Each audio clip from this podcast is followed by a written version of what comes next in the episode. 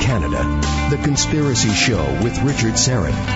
And I continue to get a deluge of email uh, regarding the last uh, couple of weeks' programs. Uh, first with Joel Skousen, the editor-publisher of World Affairs Brief, uh, discussing uh, the conflicting, initial conflicting reports regarding Sandy Hook Elementary School. Of course, that tragedy still looms large, and we still feel that um, that pain in, in, in our hearts. Um, but also of great concern is is the lack of any meaningful follow up and investigation by the mainstream media. We still haven't received a ballistics report. Uh, these these conflicting reports of multiple shooters uh, still out there, not being answered, not even being pursued by the mainstream uh, press. However, uh, Joel Skousen laid out a pretty interesting, shall we say, argument that there were more than there was more than one shooter, and uh, that this how somehow is being exploited uh, by darker forces within the United States government uh, to usher in some sort of draconian um, gun control measure. There's even some speculation that the president would use executive orders. However, my understanding is, uh, I mean, we've seen a number of executive orders issued over the years. I mean, Thanksgiving, the U.S. Thanksgiving was uh, created by George Washington through executive order. Um, uh, Lincoln freed the slaves through executive order.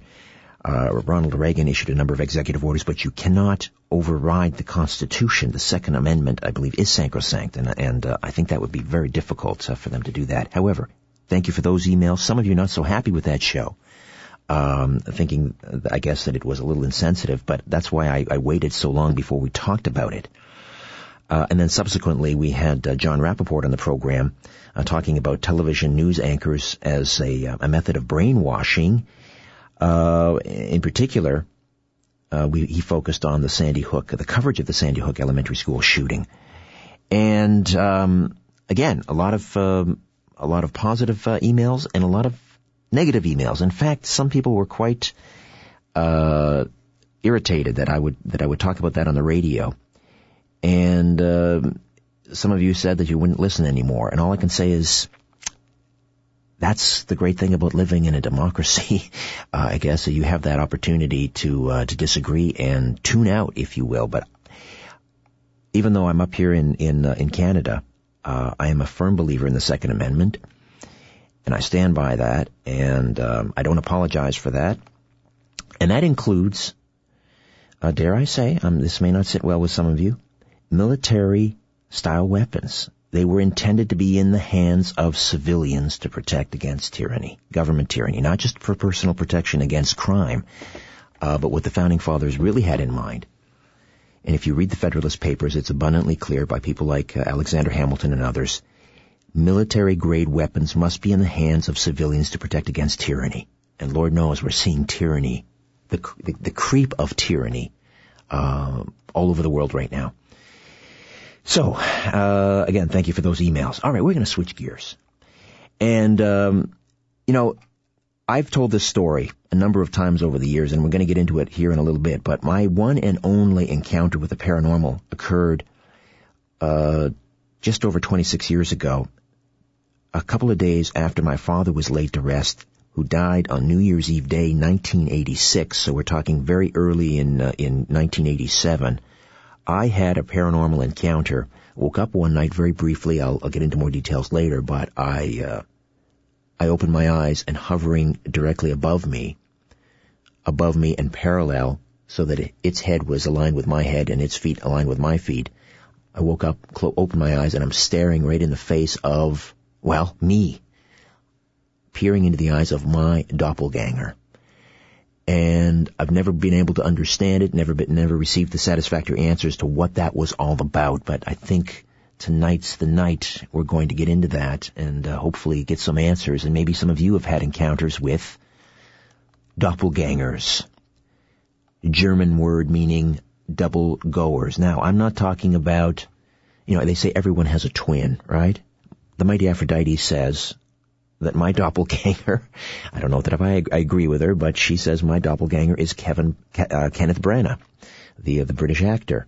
I, I think he's much better looking than I am. However, uh, I guess that's my doppelganger, but we're talking about a paranormal doppelganger here. And here to explain more is one of the leading experts on the paranormal with more than 50 books published by major houses on a wide range of paranormal, spiritual, and mystical topics, the one and only Rosemary Ellen Guiley. How are you, Rosemary? Very busy these days, Richard. We've just bought a house, and so we're in the midst of packing and moving. Oh my! And are you staying put in uh, Connecticut?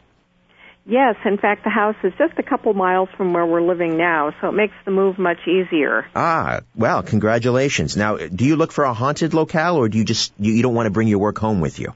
That's right. I look for peace and quiet. but do you like spooky old houses? Uh, well, for investigation purposes and research purposes, but when I'm working and where I want to live, because I'm immersed in the paranormal 24-7 sometimes uh, in a lot of my casework, uh, when I go home, I just want peace and quiet. I don't blame you. Well, again, congratulations. It's always exciting um, making a move into a new place. So I wish you the best. So you've been receiving a lot of reports uh, about doppelgangers. How are people getting in touch with you regarding these, and what are they saying? I receive a lot of reports by email, and also um, when I travel and I give talks, I get uh, a lot of comments from people at conventions and conferences when I do radio shows with call-ins. Uh, I get uh, more material, and some things seem to go in waves and, and trends. And lately, I've been getting a lot of inquiries about doppelgangers, and also people reporting doppelganger experiences, and they want to know what's going on. So either these experiences are on the rise, or it's a type of experience that has uh, is just catching people's awareness, maybe because of shifts in consciousness, or a little bit of both. There are different types of doubles, and uh, these have been documented since ancient times. Some of them are related to death omens, some of them are spontaneous uh, projections, and some of them are projections at will. And they all seem to have different reasons um, and uh, varying degrees of um, I, I guess what you say tangible uh, mass, uh, where doubles seem to be like real people, and and they'll carry on short conversations and interact with uh, individuals, and others seem to be more vaporous and mysterious. Uh, you know, they're seen uh, briefly and then suddenly they're gone. Now, how uh, how how common is it for someone to see their own doppelganger as I experienced? Not very common. Uh, and in fact, it's usually a shock to a lot of people. I'll I say. imagine it was to you to see your own double. It, you know what? I, I wasn't afraid. I wasn't shocked. I was just really confused. Really confused. Well, I uh, I had an experience uh, once where I saw myself, and um, I it, it was uh, while I was asleep, and I think that um, I projected out of body while I was asleep, and then when I woke up, I was in two places at once. And some of these double experiences might even be displacements of time and space. Ah, so it's not a true doppelganger. You're simply seeing your spirit body and as it's, as it's exiting your physical body. That is one form of double. Uh, and what happened to me was uh, I I was taking a nap on on the sofa, and uh, I got up and uh, went into the kitchen, and I felt kind of groggy. Uh, and when I came back out into the living room, I saw myself sleeping on the couch, and uh, I was very alarmed because I didn't know why this had happened. And I tried to get back in my body, and I couldn't get back in. Uh, and uh, I was able to to finally get back in, but it it was alarming to see myself and not be able to merge myself. And I didn't know which self was real. Exactly, yeah. Um, now, with my experience, this happened, as I say, just after my father's passing. So is there, what's the, is there any connection there or was it just in a moment of, you know, great stress, my astral body left my physical body or is it possible that my father's spirit assumed my form so as not to frighten me? Uh, my own interpretation would be it was stress related, and sometimes these experiences happen in heightened states of emotion. And uh, this was documented in the late 19th century by the researchers, the founding researchers of the Society for Psychical Research in London. Uh, they studied cases of survival and uh, they also investigated hauntings, poltergeists, and one of the things that they uh, examined were doubles because um, uh, they were one of the more unexplained phenomena. Well, they came up with a term called arrival cases, and that's where a person arrives at a location before they actually get there. It's like their double gets there first. And they found in interviewing people that uh, heightened states of emotion were related to many cases.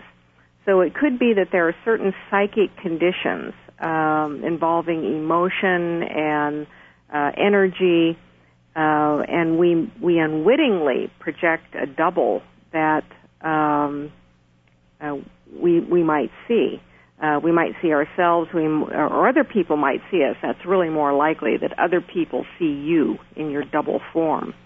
And uh, the research showed that uh, some of these cases don't seem to have an apparent reason. Now, in folklore, to see a double, to see somebody's double, is widely believed to be a harbinger of impending death. And uh, that uh, before death, I, maybe as a way of preparing for death, your double starts disconnecting from, from the body. But um, the researchers found that there were many cases where people were out walking around in their doubles and nothing bad happened to them. Now, Percy Bysshe Shelley saw his double before he drowned. That's a very famous case. Right, right. I'm familiar with that, yes. Now, others uh, were left to wonder why. And these are the kinds of cases that I'm hearing about now where people say, What happened? Why did that happen? I saw so and so, a family member or a friend, and then I found out that they weren't even physically present. They were somewhere else in a distant location. Bilocation. And why did this happen? Hmm. Interesting. You know, we throughout history there have been reports of uh, uh, Buddhist monks uh, having this ability to bilocate and, and, and things. So perhaps that's related as well. We'll uh, we'll talk about that. Rosemary Ellen Guiley. The website is visionaryliving.com. Right here on the Conspiracy Show, as we discuss doppelgangers. Perhaps you've had an encounter with a doppelganger. Maybe you've looked at your own image staring back at you, or um, you've you've um, had contact with somebody else's uh, doppelganger. Would love to hear from you, and the phone lines will be made available to you as well. Back with more of the Conspiracy Show. My name is Richard Syrett. Don't go away.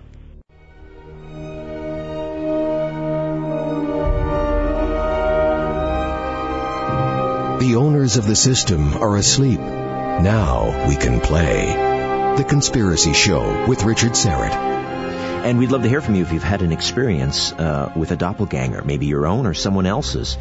Uh, and and part of the doppelganger phenomenon may be uh, bilocation. And, and Rosemary, before the break, uh, was talking about you know there have been a number of, of reported cases throughout history of of Christian saints and monks um, having been said to exhibit bilocation. I was just reading about St. Alphonsus Liguori. He was an Italian uh, Catholic bishop and was said to have gone into a trance while preparing for his, his weekly mass, or his daily mass, uh, rather. And when he came out of the trance, he reported he had visited the, the bedside of the dying Pope Clement XIV, but his, but his, you could say, well, I'm okay, so he had a dream, but his presence, um, at the, uh, the deathbed of the Pope was confirmed by those in attendance, even though he was about four travel days away. So, um, I mean, is is that's a perfect example of bilocation, and that's a that's a doppelganger, right? That would be considered a doppelganger. Padre Pio was another saint who was famous for that, and he said he would get called out by prayer, uh, and that uh, the Virgin Mary would direct him to go and minister to people in need. And uh, some of these experiences happened while he was in states of intense prayer. So it seems that a condition of some of these bilocations of a double, um, the uh, it requires being inactive in one one state so that the double can become more active. Uh, that is, the the person is in uh, like a sleep state or intense altered state of consciousness, like uh, Alphonse Liguori and uh, then the double has the energy to go and converse and do and, and interact. Uh, there was a, a woman saint, uh, venerable uh, Mary of Agreda, who uh, bilocated to the New World and uh, preached to the Native Americans in the Southwest about Christianity. She was known as the Blue Lady. So her her double had they they said she had kind of a blue glow around her, and and uh, she made many many trips from uh, from Europe over to the New World, and it was all by bilocation. Um, now, saints uh, you know, people say, well, saints, uh, we sort of expect that of holy people. They're they're they're trained or um, you know anointed by their uh, their holiness to do these sorts of things. But the, but the average person is likely to have at least one or two experiences with a double, and uh, they take place in ordinary life, in, involving ordinary things. In fact, we might even be interacting with doubles and not even know it unless we come into information that uh, the person we saw was not physically present. And so, in order for that to be happening, in, in, in, for that to happen, you, in order not to be, you know, to be able to to differentiate, then the the doppelganger must be. I mean, we're not talking about some diaphanous uh, you know, uh, ghostly image. We're talking about a, a, you know, a solid figure. Solid with exact details right down to clothing. Now, a friend of mine had uh, an, an interesting uh, experience. In fact, his double seems to go walking around um, more than once. Uh, I had an experience with his name is John Frick, and uh, he's uh, a regular at the Mothman conference in Point Pleasant, West Virginia. I go every year. And uh, one year at the conference, I saw him uh, out on the street during the festival and spoke briefly to him. And uh, he's, I thought I was talking to John. It was just a brief encounter.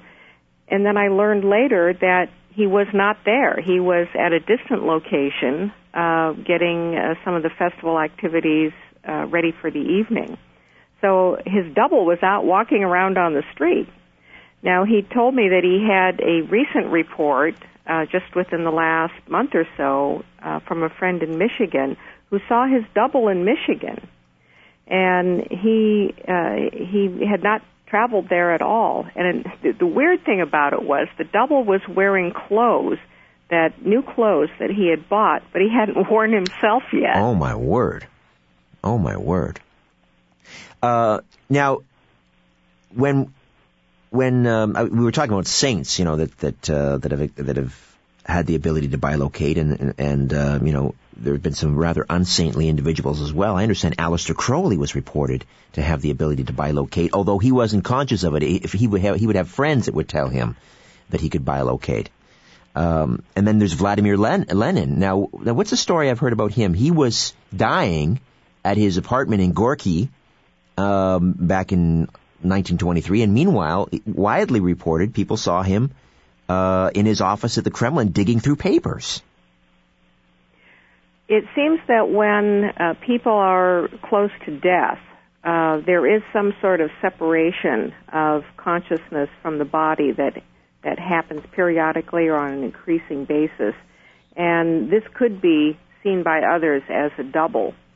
Um, why we have uh, experiences that happen as, as part of ordinary life, that's more puzzling. And uh, are we tuning into ourselves in parallel dimensions? That's a possibility. Uh, if we have parallel dimensions around the Earth, we have duplicates of ourselves in those in those uh, dimensions, and some of them might be nearly exact to the ones that you know ourselves in this dimension. Uh, one of the reports that I got uh, recently uh, concerned a woman who was at home and she looked out the window and saw her husband drive up uh, in the car and she thought, oh, he's home early from work. Um, but he never came in the house and she wondered what happened to him. He wasn't even there.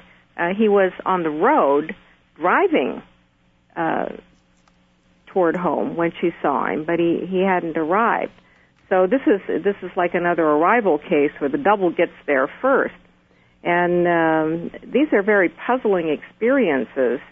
My feeling is that as we become more aware of the paranormal, and there's an intense interest in the paranormal, we've been experiencing that for the last decade or so. Um, people are tuning in either consciously or unconsciously more to um, otherworldly things. And we're all being affected by this. And this, in turn, I think, makes us more open to these experiences, more aware of them. So our awareness is definitely heightened.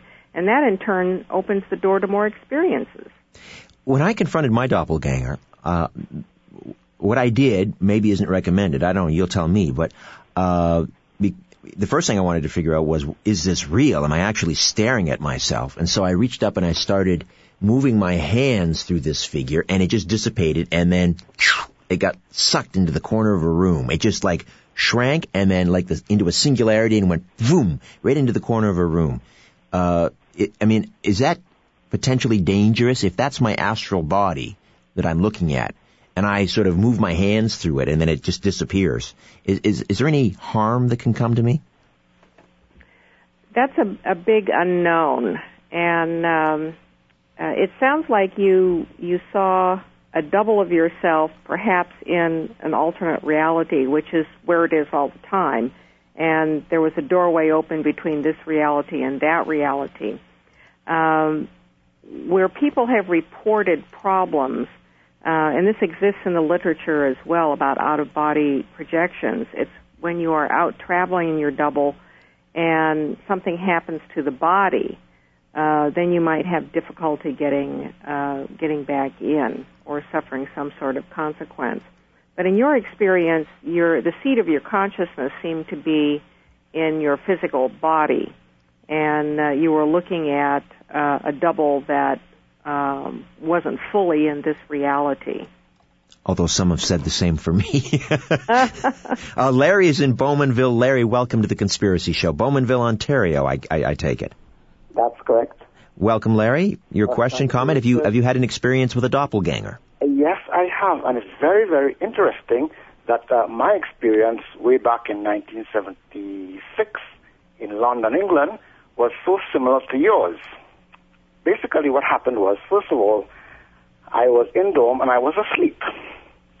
Then, during my sleep, I suddenly felt part of me separating from the part of me that was actually asleep in bed. So it started hovering above and above and above me, and it was facing the ceiling area. So then I said to myself, whatever this is, let me try turning to the left and see if my new body would shift leftwards. It started shifting leftwards. Then I tried shifting in the opposite direction, rightward, and it started shifting rightward. Then I said to myself, let me make a full 180 degree turn to see if I would see myself on the bed. This is viewing from just beneath the ceiling at the time. I started rotating to make this 180 degree turn, and then I said to myself, whoa, hold on, Larry. If you see yourself lying on the bed, uh, looking at yourself, you're going to be kind of scared.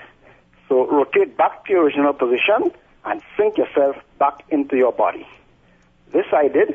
I went back into my body, and that was sort of the culmination of the experience.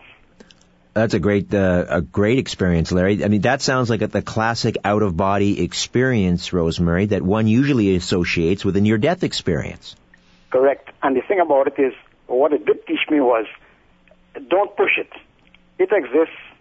Even if you become scared, retreat and go back into yourself and let it be good advice, Larry. I think that was wise not to, uh, you know, not to, to turn around to catch a glimpse of yourself lying in the bed. Rosemary, what do you think? Well, it's a, he had an amazing amount of lucidity in that experience uh, and presence of mind. Um, many people, when they have spontaneous experiences like that, uh, they they get a shock, and it's disorienting, uh, and that can be very very upsetting uh, sometimes the experience is over with from the shock. Uh, you see yourself, and then the shock uh, zips you back in the body. Um, but um, yes, these experiences do happen, and uh, we're probably not meant to be aware of them as often as they do happen. All right, Larry and Bowmanville, thank you for that. Uh, Now, most often, I'm guessing people don't aren't able to communicate with a doppelganger, or is that or is that true? I mean, you you you communicated with this a doppelganger of your friend, but um, is it more likely that you can't communicate with a doppelganger? A lot of times, doppelgangers are seen at a distance, so people don't have the opportunity to uh, to communicate. But there are, are many cases on record where um, conversations have been carried on with doppelgangers. And uh, that's doubly shocking to the, the witnesses when they find out that they weren't talking to the physical person. Uh, so it seems to vary, and uh, there seem to be different degrees of uh, projections or, um, you know, whatever it is that that uh, goes out in in our exact form and um, differing abilities of uh, these forms, different energy levels to interact. In uh, arrival cases, uh, people are usually just seen, and um, there's often not a whole lot of conversation. But um, there are other cases where uh, complete conversations take place. Now, uh, there's another explanation for doubles too, and I think that this does occur. I'm not sure what the, the frequency of them uh, are, but um, it's spirits masquerading as people. And uh, the foundation for this does exist in, in the magical traditions, where spirits are said to have the ability to slip on a personality like a glove. And that uh, this is one thing they do in haunted locations.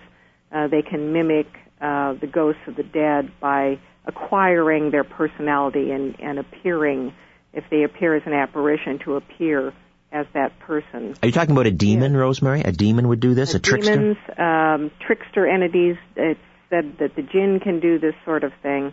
But in magical lore, yes, it would be a demonic kind of entity. And by demonic, I'm not necessarily meaning evil entity, just kind of an interfering entity and uh, that uh, if an entity wants to have an experience uh, as as a person or play tricks or something, they can uh, walk around as that person's double. I think that accounts for a very small number of double cases.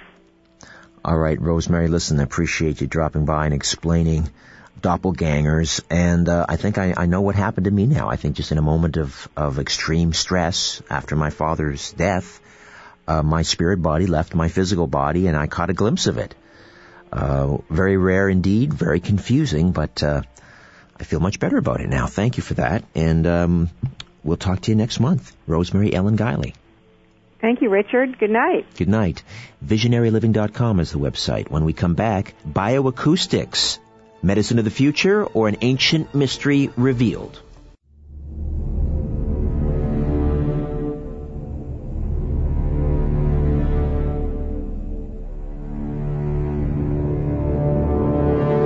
Calling all time travelers, vampire slayers, and alien abductees. The Conspiracy Show with Richard Syrett continues. To talk to Richard, call 416 360 0740 had an interesting conversation with Sean David Morton over the weekend uh, by phone. Um, he's going to be featured in, in a, an episode of the the TV show in season three. Uh, several episodes actually. Interviewed him in Los Angeles, and he's coming on the radio program in a couple of weeks. Um, he has a, a book uh, out. Wasn't picked up by a major publisher, but it sold over ten thousand uh, copies of the hardcover um, it's sort of it's sort of an underground bestseller, if you will. It's called The Sands of Time, and he's going to join us here on the program, as I say, in a couple of weeks to talk about the secret space program. And this is a guy uh, whose father uh, worked for uh, Northrop, I guess, and knew people like Ben Rich, who was working uh, at or was running Skunk Works, which was, uh, um, I believe, uh, Lear's experimental wing, Lear, Lear of Learjet fame and uh, so Northrop was sort of the competitor, but he uh, his father knew Ben Rich, and and so Sean grew up knowing all of these the old astronauts as well, and uh, the stuff that uh, they told him would just curl your toes, and he's going to share some of that uh, on this very program. Uh, right now, we're going to talk about we you know we've been talking about um, what ails us these days. Several weeks ago, we had Dr. Cass Ingram on talking about how the cure is to be found in the forest, and and um, you know, health care dollars are at a premium these days, and uh, you know the the stresses and strains on the healthcare system, both here and in uh, the United States, it's it's at the breaking point, really. And uh, and so we're beginning to see you know rationing of healthcare. We're seeing that here in Canada. Uh, we're um, we're also seeing a growing mistrust of mainstream medicine. You know, we've talked about fluoride, we've talked about vaccines, we've talked about uh, um, uh, chemtrails and so forth, and and um, uh, EMF. Well, there's something on the horizon. It's here now, actually. In fact, AT&T called bioacoustics the new medicine, and we're going to delve into human bioacoustic biology right now with a pioneer in the study of same. And she's going to explain how the human voice and other associated frequencies can help resolve health issues such as macular degeneration, multiple sclerosis, headaches, muscle stress, brain trauma, weight issues, nutritional concerns. Again, it's being hailed as the medicine of the future, although some are saying it's really an ancient mystery that's been rediscovered. Sharry Edwards is the director of the Institute of Bioacoustic Biology in Albany, Ohio. The technology she brings to the stage is cutting edge. This technology can identify health and well-being possibilities that you've never encountered. Her work is now included in the Duke University Encyclopedia of New Medicine by Leonard A. Wisneski, and the scientific, scientific basis of integrative medicine by Lucy Anderson. The effects of bioacoustic biology, now expect, uh, accepted by these prestigious medical encyclopedias, have unlimited health and wellness potential. Sharry Edwards, welcome to the Conspiracy Show. How are you? Uh, great, great to be back. Yes, it's been a while. Bioacoustics, bioacoustic biology, what does that mean exactly? Life, sound. oh, is that all? Life and everything. Yeah, well, the sounds of life. Um, we've proven that every cell has a sound, gives off a sound, sends signals, calls other frequencies and sounds to it, and that's the way the body heals itself. And we study that system through vocal profiling. So the sound of our our voice, our vocal print, if you will, yes, uh, can tell us a great deal about our physical state of being. Incredibly, it can because all of those frequencies are math based from the central processing unit, the brain, and all of these frequencies run on your neural network. We are far beyond conventional medicine in looking at people holistically. We had a lady in uh, a couple weeks ago. Her feet were hurting really bad. She had had several operations. They'd taken out some bones, and they just kept giving her pain pills, Vicodin, Vicodin, and she was just woozy and and couldn't walk around because of these pain pills. So we took her print, took about 30 seconds, and the computer said that she had gout. And we gave her the anti frequencies for gout, and her pain went away. The body knows. What are some of the markers in the human voice uh, that are sort of red flags for uh, for illness or ailments? Well, one is calcitonin, which is the note of C when it goes into stress.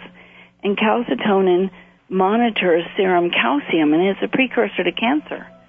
So we have looked at a lot of these in looking at um, people. We just did a big project on Parkinson's in the clinic and found out that a lot of these new things that they're calling Parkinson's really aren't. It's radiation poisoning. Oh my. And again, I think people are being lied to.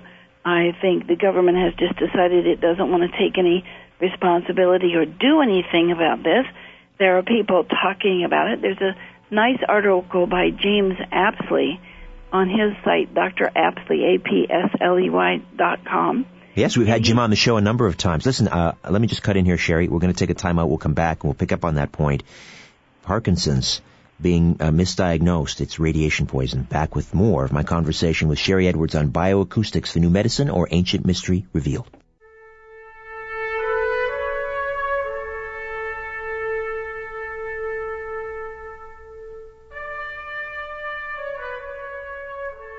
You're listening to The Conspiracy Show with Richard Syrett. Sharry Edwards is with us. She's the director of the Institute Bio, uh, of Bioacoustic Biology in Albany, Ohio.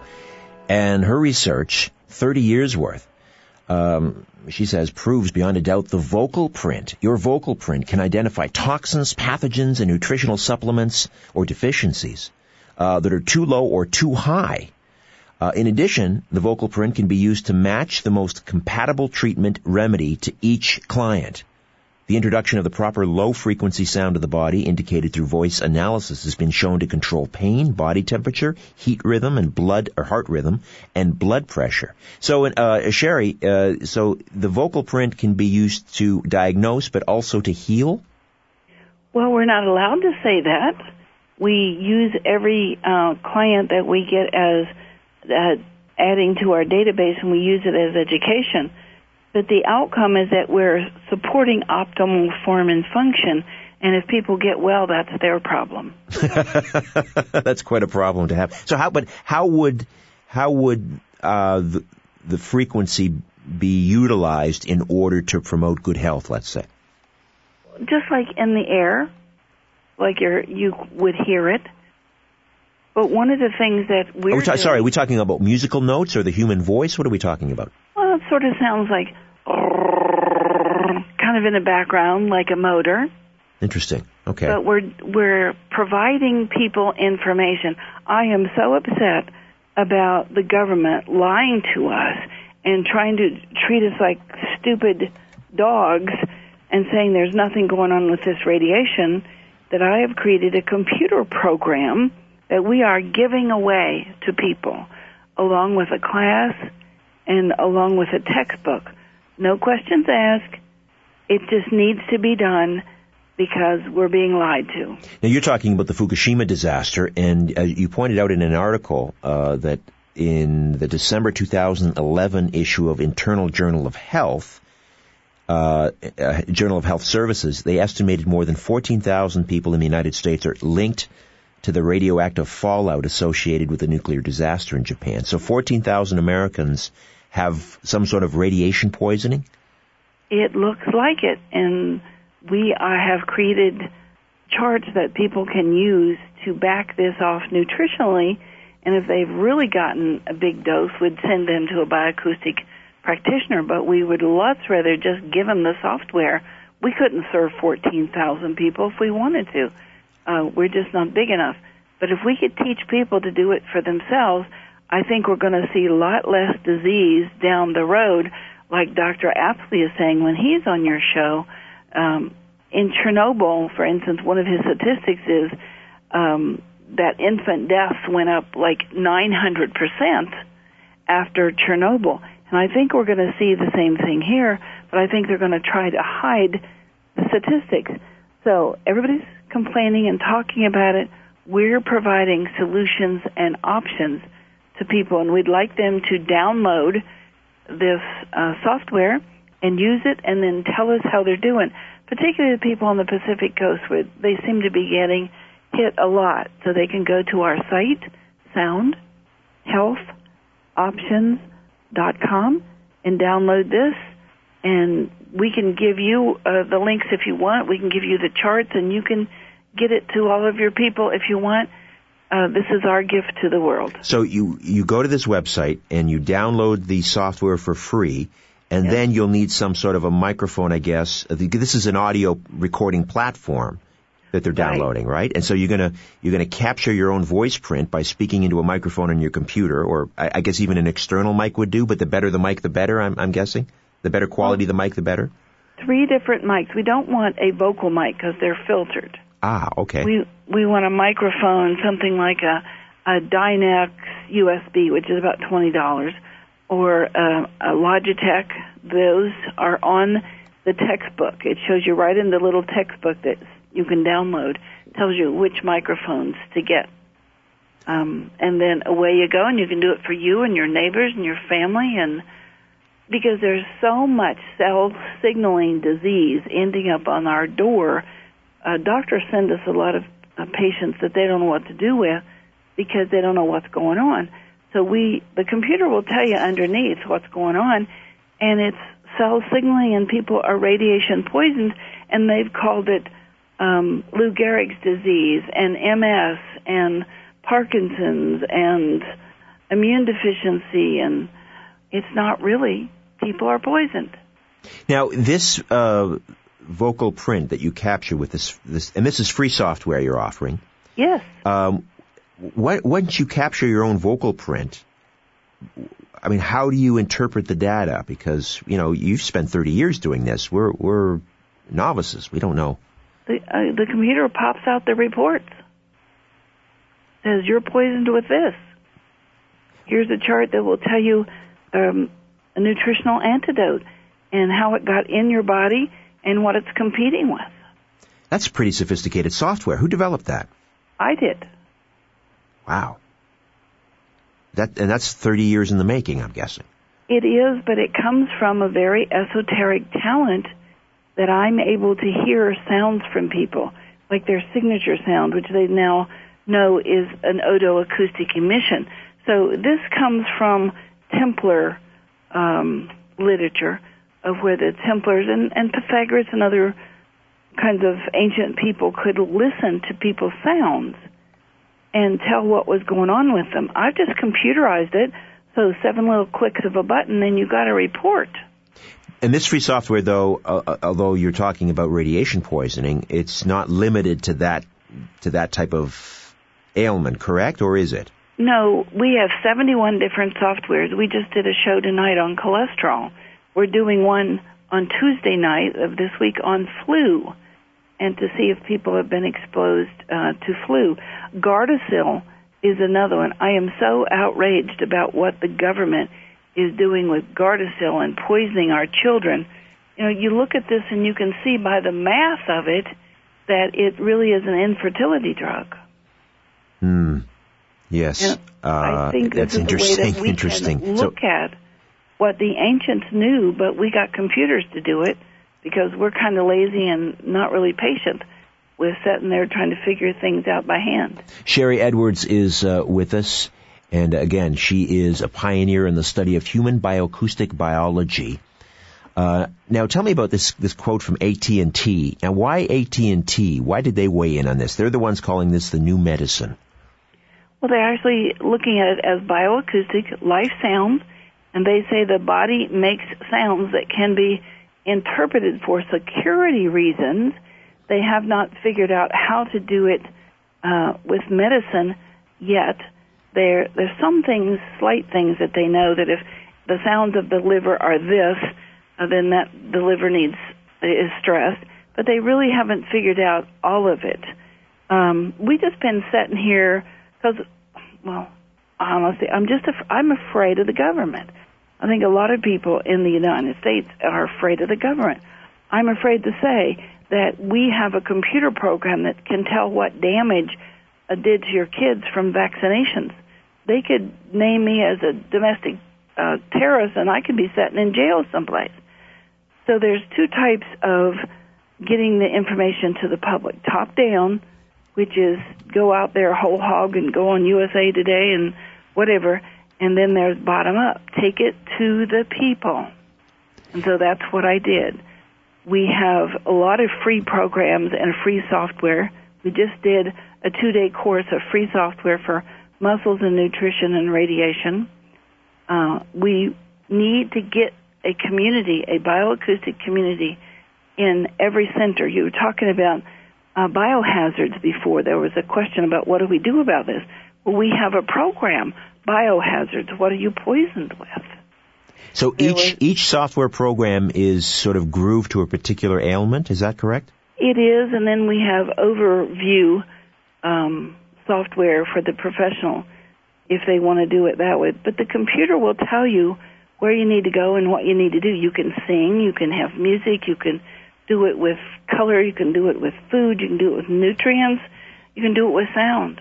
Now, I don't want to put you on the spot, Sharry, but uh, listening to the sound of my voice, granted it's going through a filtered microphone and compression through AM radio, but is there anything, any red flags, anything that jumps out in terms of uh, my vocal architecture, if you will? Absolutely. I looked at your architecture when you were talking about the sleeping prophet. That was what was going on. Yes. Um, and there was a lot of I I want to participate in this, a lot of usefulness. Uh, but you are a multifaceted person. You tend to change your energy to the person and what's going on. It's it's a not a rare trait, but it, it's not very common. So I was looking at your voice and everybody else's voice as they were going through all of this. And by the way, I have done an evaluation of um, Hellyer's voice, and he absolutely believes in the UFOs. Oh, Paul very, Paul Hellyer, our former deputy prime minister. Yeah, yes, he very much believes, but he very much knows that there's mismanagement, and he wants to be involved in the management of this first encounter. So I'll send you that report. That'd be fascinating. Now, so in other words, you can also tell um, from someone's vocal architecture. Well, we know, you know, from lie detector tests and so forth, that uh, that you can tell someone's truthfulness or sincerity based mm-hmm. on their. Okay, but in terms of health concerns, is there anything in my voice that that jumps out? Uh, a little bit of immune information that deals with uh, your sinuses, but the top of the sinuses uh, up toward the eyes. That's the, and there's a little bit of information missing about wet, moist tissues. So if anything's going to happen to you real soon, it's going to be something nasal or throat or bronchial. Uh, well, you nailed it. I mean, I'm, I, uh, that's my weakness is my chest. Uh, I'm very susceptible to, uh, uh, sort of bronchitis and those sorts of things. So there you we go. We do this for people online all the time. We have them send us a print and we can tell them why they have Parkinson's, why they have heart disease, why they have high blood pressure. But we'd rather, we'll do it for you, but we'd lots rather teach you to do it. And, and by the way, Rosemary was telling the truth. Rosemary Ellen Guiley. Oh, regarding doppelgangers. Okay, yeah. thank you. Now, uh, soundhealthoptions.com that's the website, soundhealthoptions.com. I've linked up to that on my site at richardsyrett.com. All people have to do is click on your name under tonight's show, Sharry Edwards, and that'll take them to the soundhealthoptions.com website. And then from there, how do they download the free software again? It's in the middle column, and that's the radiation one. There's also one there on 911. That's another software. We warned them years ago what was going to happen and how what those toxins were doing. And we also looked at people's voices who were involved in 9/11, and we know who knew the most. All right, Sharry, Listen, this is uh, a remarkable technology, and um, hope I hope people will uh, download the, the, the, software and get back to us and let us know uh, the outcome. Sharry Edwards, and again, the website is soundhealthoptions.com. Thank you. Thank you. It's been been great. All right, we'll do it again sometime. Thank you okay. to uh, Tim Spreen, my technical producer, and I hope you'll be along uh, next week. Got a good show for you. Check the website richardsyrett.com for upcoming show information and say uh, say hello. Send me a hello at uh, twitter.com slash richardsyrett. In the meantime, don't be afraid. There's nothing concealed that won't be revealed, nothing hidden that won't be made known. What you hear in the dark, speak in the light. What I say in a whisper, proclaim from the housetops. Move over, Aphrodite. I'm coming home. Good night.